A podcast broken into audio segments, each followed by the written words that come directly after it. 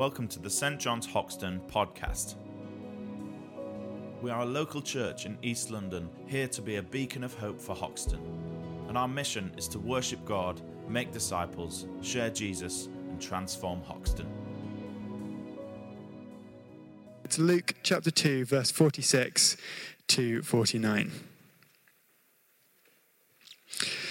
So most of the Gospels sort of skip Jesus' childhood entirely. He goes from being, basically goes from being an adult to being a fully, uh, from being a baby to being an adult, pretty much instantly. It's only in Luke that we get a story about what he did as a child, about some of his words, some of his actions, some of the people he met. So when he was about 12, he and his parents went to Jerusalem. They were going to take part in uh, one of the festivals. And they went with their extended family, a whole group of them, and they spent their time there. And then Mary and Joseph turn to leave. And they go from Jerusalem, heading home. And it takes them three days to realize that Jesus isn't with them. That's how big their party was. It's probably, they just assumed it was somewhere at the back being looked after by an aunt or an uncle or something like that. And that's where our passage picks up. Verse 46. After three days, they found him in the temple courts, sitting among the teachers, listening to them and asking them questions. Everyone who heard him was amazed at his understanding and his answers.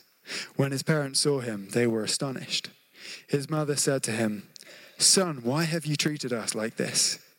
Your father and I have been anxiously searching for you. Why were you searching for me? He asked. Didn't you know that I had to be in my father's house?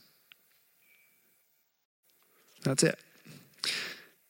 That's sort of his, uh, the youngest words of Jesus that we have. Why were you searching for me? Didn't you know that this is where I would be? That I would be in my father's house? See, it's just two questions, isn't it? Just two questions. Why? Why were you searching for me? Didn't you know that I'd be here in my father's house? But I think that these two questions, although they're incredibly simple, they're quite obvious on the face of it. They actually turn the world upside down. They point to something completely different. They answer two questions. They answered the question of who is he? Who is Jesus? And they asked, answered the question of who is he for us? So, did you notice that there's a double use of the word father? Mary says that your father and I have been anxiously searching for you. And Jesus says that he is in his father's house. See, Jesus doesn't deny that Joseph is his father. He doesn't say, That's not my father. He doesn't deny his humanity, his his nature, his mother, and his father. But then he also claims another father, God. He says that the temple is his father's house. He claims his divinity. See, in that one sentence, we can see everything. The truth of who this Jesus is opens like a book. He claims to be Jesus, the Son of God, the one who sits upon the throne of heaven, surrounded by angels, worshipping for eternity. And he also claims to be the one born in mud and muck to the virgin in the stable. He claims to be the one that sits upon the dusty stones of earth to teach his people about him. He sacrificed his throne in heaven for the dust of the earth, and then was sacrificed to raise us from dust to his throne. See, in that one sentence, in that one question, didn't you know I would be here in my Father's house? It opens everything up. We can see that God came from heaven to earth to live with his people, to live with people like you and like me. And through him, the people who are lost people who are broken will be found and will be made whole. That is who he is in his father's house at the age of 12, sitting in the dust. But what about the second question? Who is he to us? That comes from the first part of his question Why were you searching for me? See, uh, when my brother was about six, he got lost as well. And he, uh, you know, he's not God incarnate. Uh, so it was a bit of a different event. But when he was six, my family went to the uh, Sherwood Forest experience, the Robin Hood sort of wonderland. And my brother ran away. And my parents freaked out. My mum started screaming. I was two. They sort of just handed me over to my great aunt. My mum starts screaming. My dad runs to every uh, one of the security guards and he's like, Help me, I've lost my son. He's six. And they search everywhere and they gather all of the employees and they search and they search and they search. And it lasts for about 30 minutes. And then someone says, We found him. We found your son. We've got him. So my mum runs. She runs with this guy. And my dad, with me, he's a, at that point, he was looking after me and my siblings. But my mum runs and she's look, guided through the back of this uh, wonderland, through into the staff area. And there's my brother at the age of six, sitting on Maid Marian's lap, being fed cookies and ice cream. And he just looks at her. I can't really do the face, I'll try, but he did something like this.